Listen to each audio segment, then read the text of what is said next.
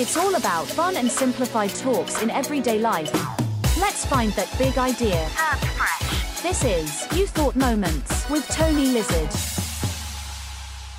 Hello, hello, and welcome to another edition of You Thought Moments, where we explore the world of podcast. Yes, actually, right now I'm going to be going back to the basics of podcast marketing. So, in this episode, we will be discussing the basics of podcast marketing and how it can benefit your business. By the way, I'm Tony Lizard and I've been working in the field of broadcast media for decades now.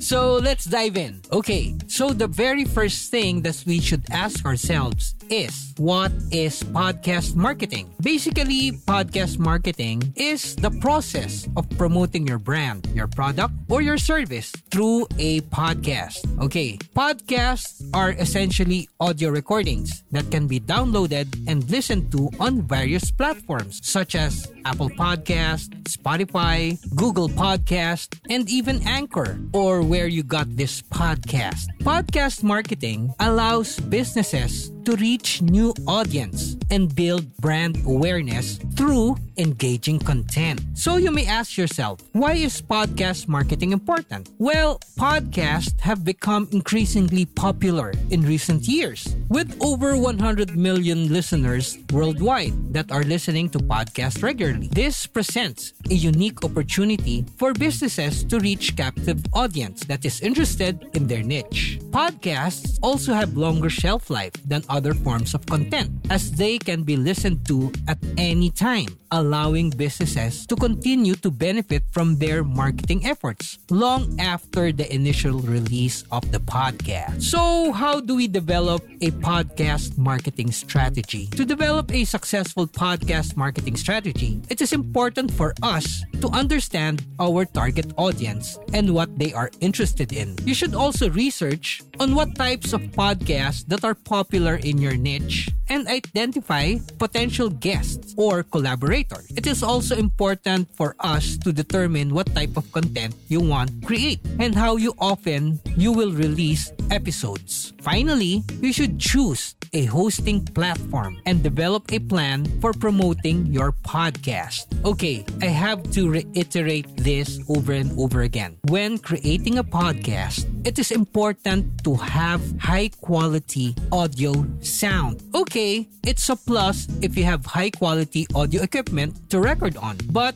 a decent audio setup is enough. Also, always record in a very quiet environment. In that way, there will be no distractions and outside noises in your podcast. You should also develop a consistent format and structure for your episodes, including a clear introduction and conclusion. Additionally, incorporating storytelling techniques and guest interviews can help to keep your audience engaged. Well, but in my case, I do prefer to have a narrative. So once that you have figured out your podcast content, how will you promote it? Promoting your podcast is very essential to its success. You should leverage social media to reach your audience and encourage them to listen and share your podcast. It is also important to optimize your podcast for search engines and to submit your podcast on various directories and platforms. Finally, networking and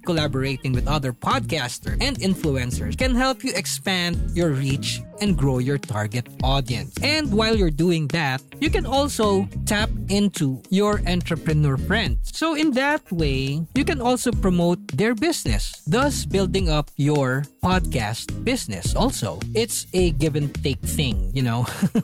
well, I guess what I'm trying to say here in general, podcast marketing is very, very essential and a crucial thing that is fun to do to build up your credibility and above all, your brand. So there you go. This is Tony Lizard saying, keep on podcasting. You thought, you thought, you thought, you thought moments with Tony Lizard. Have you ever heard of mouthwash? You shut up.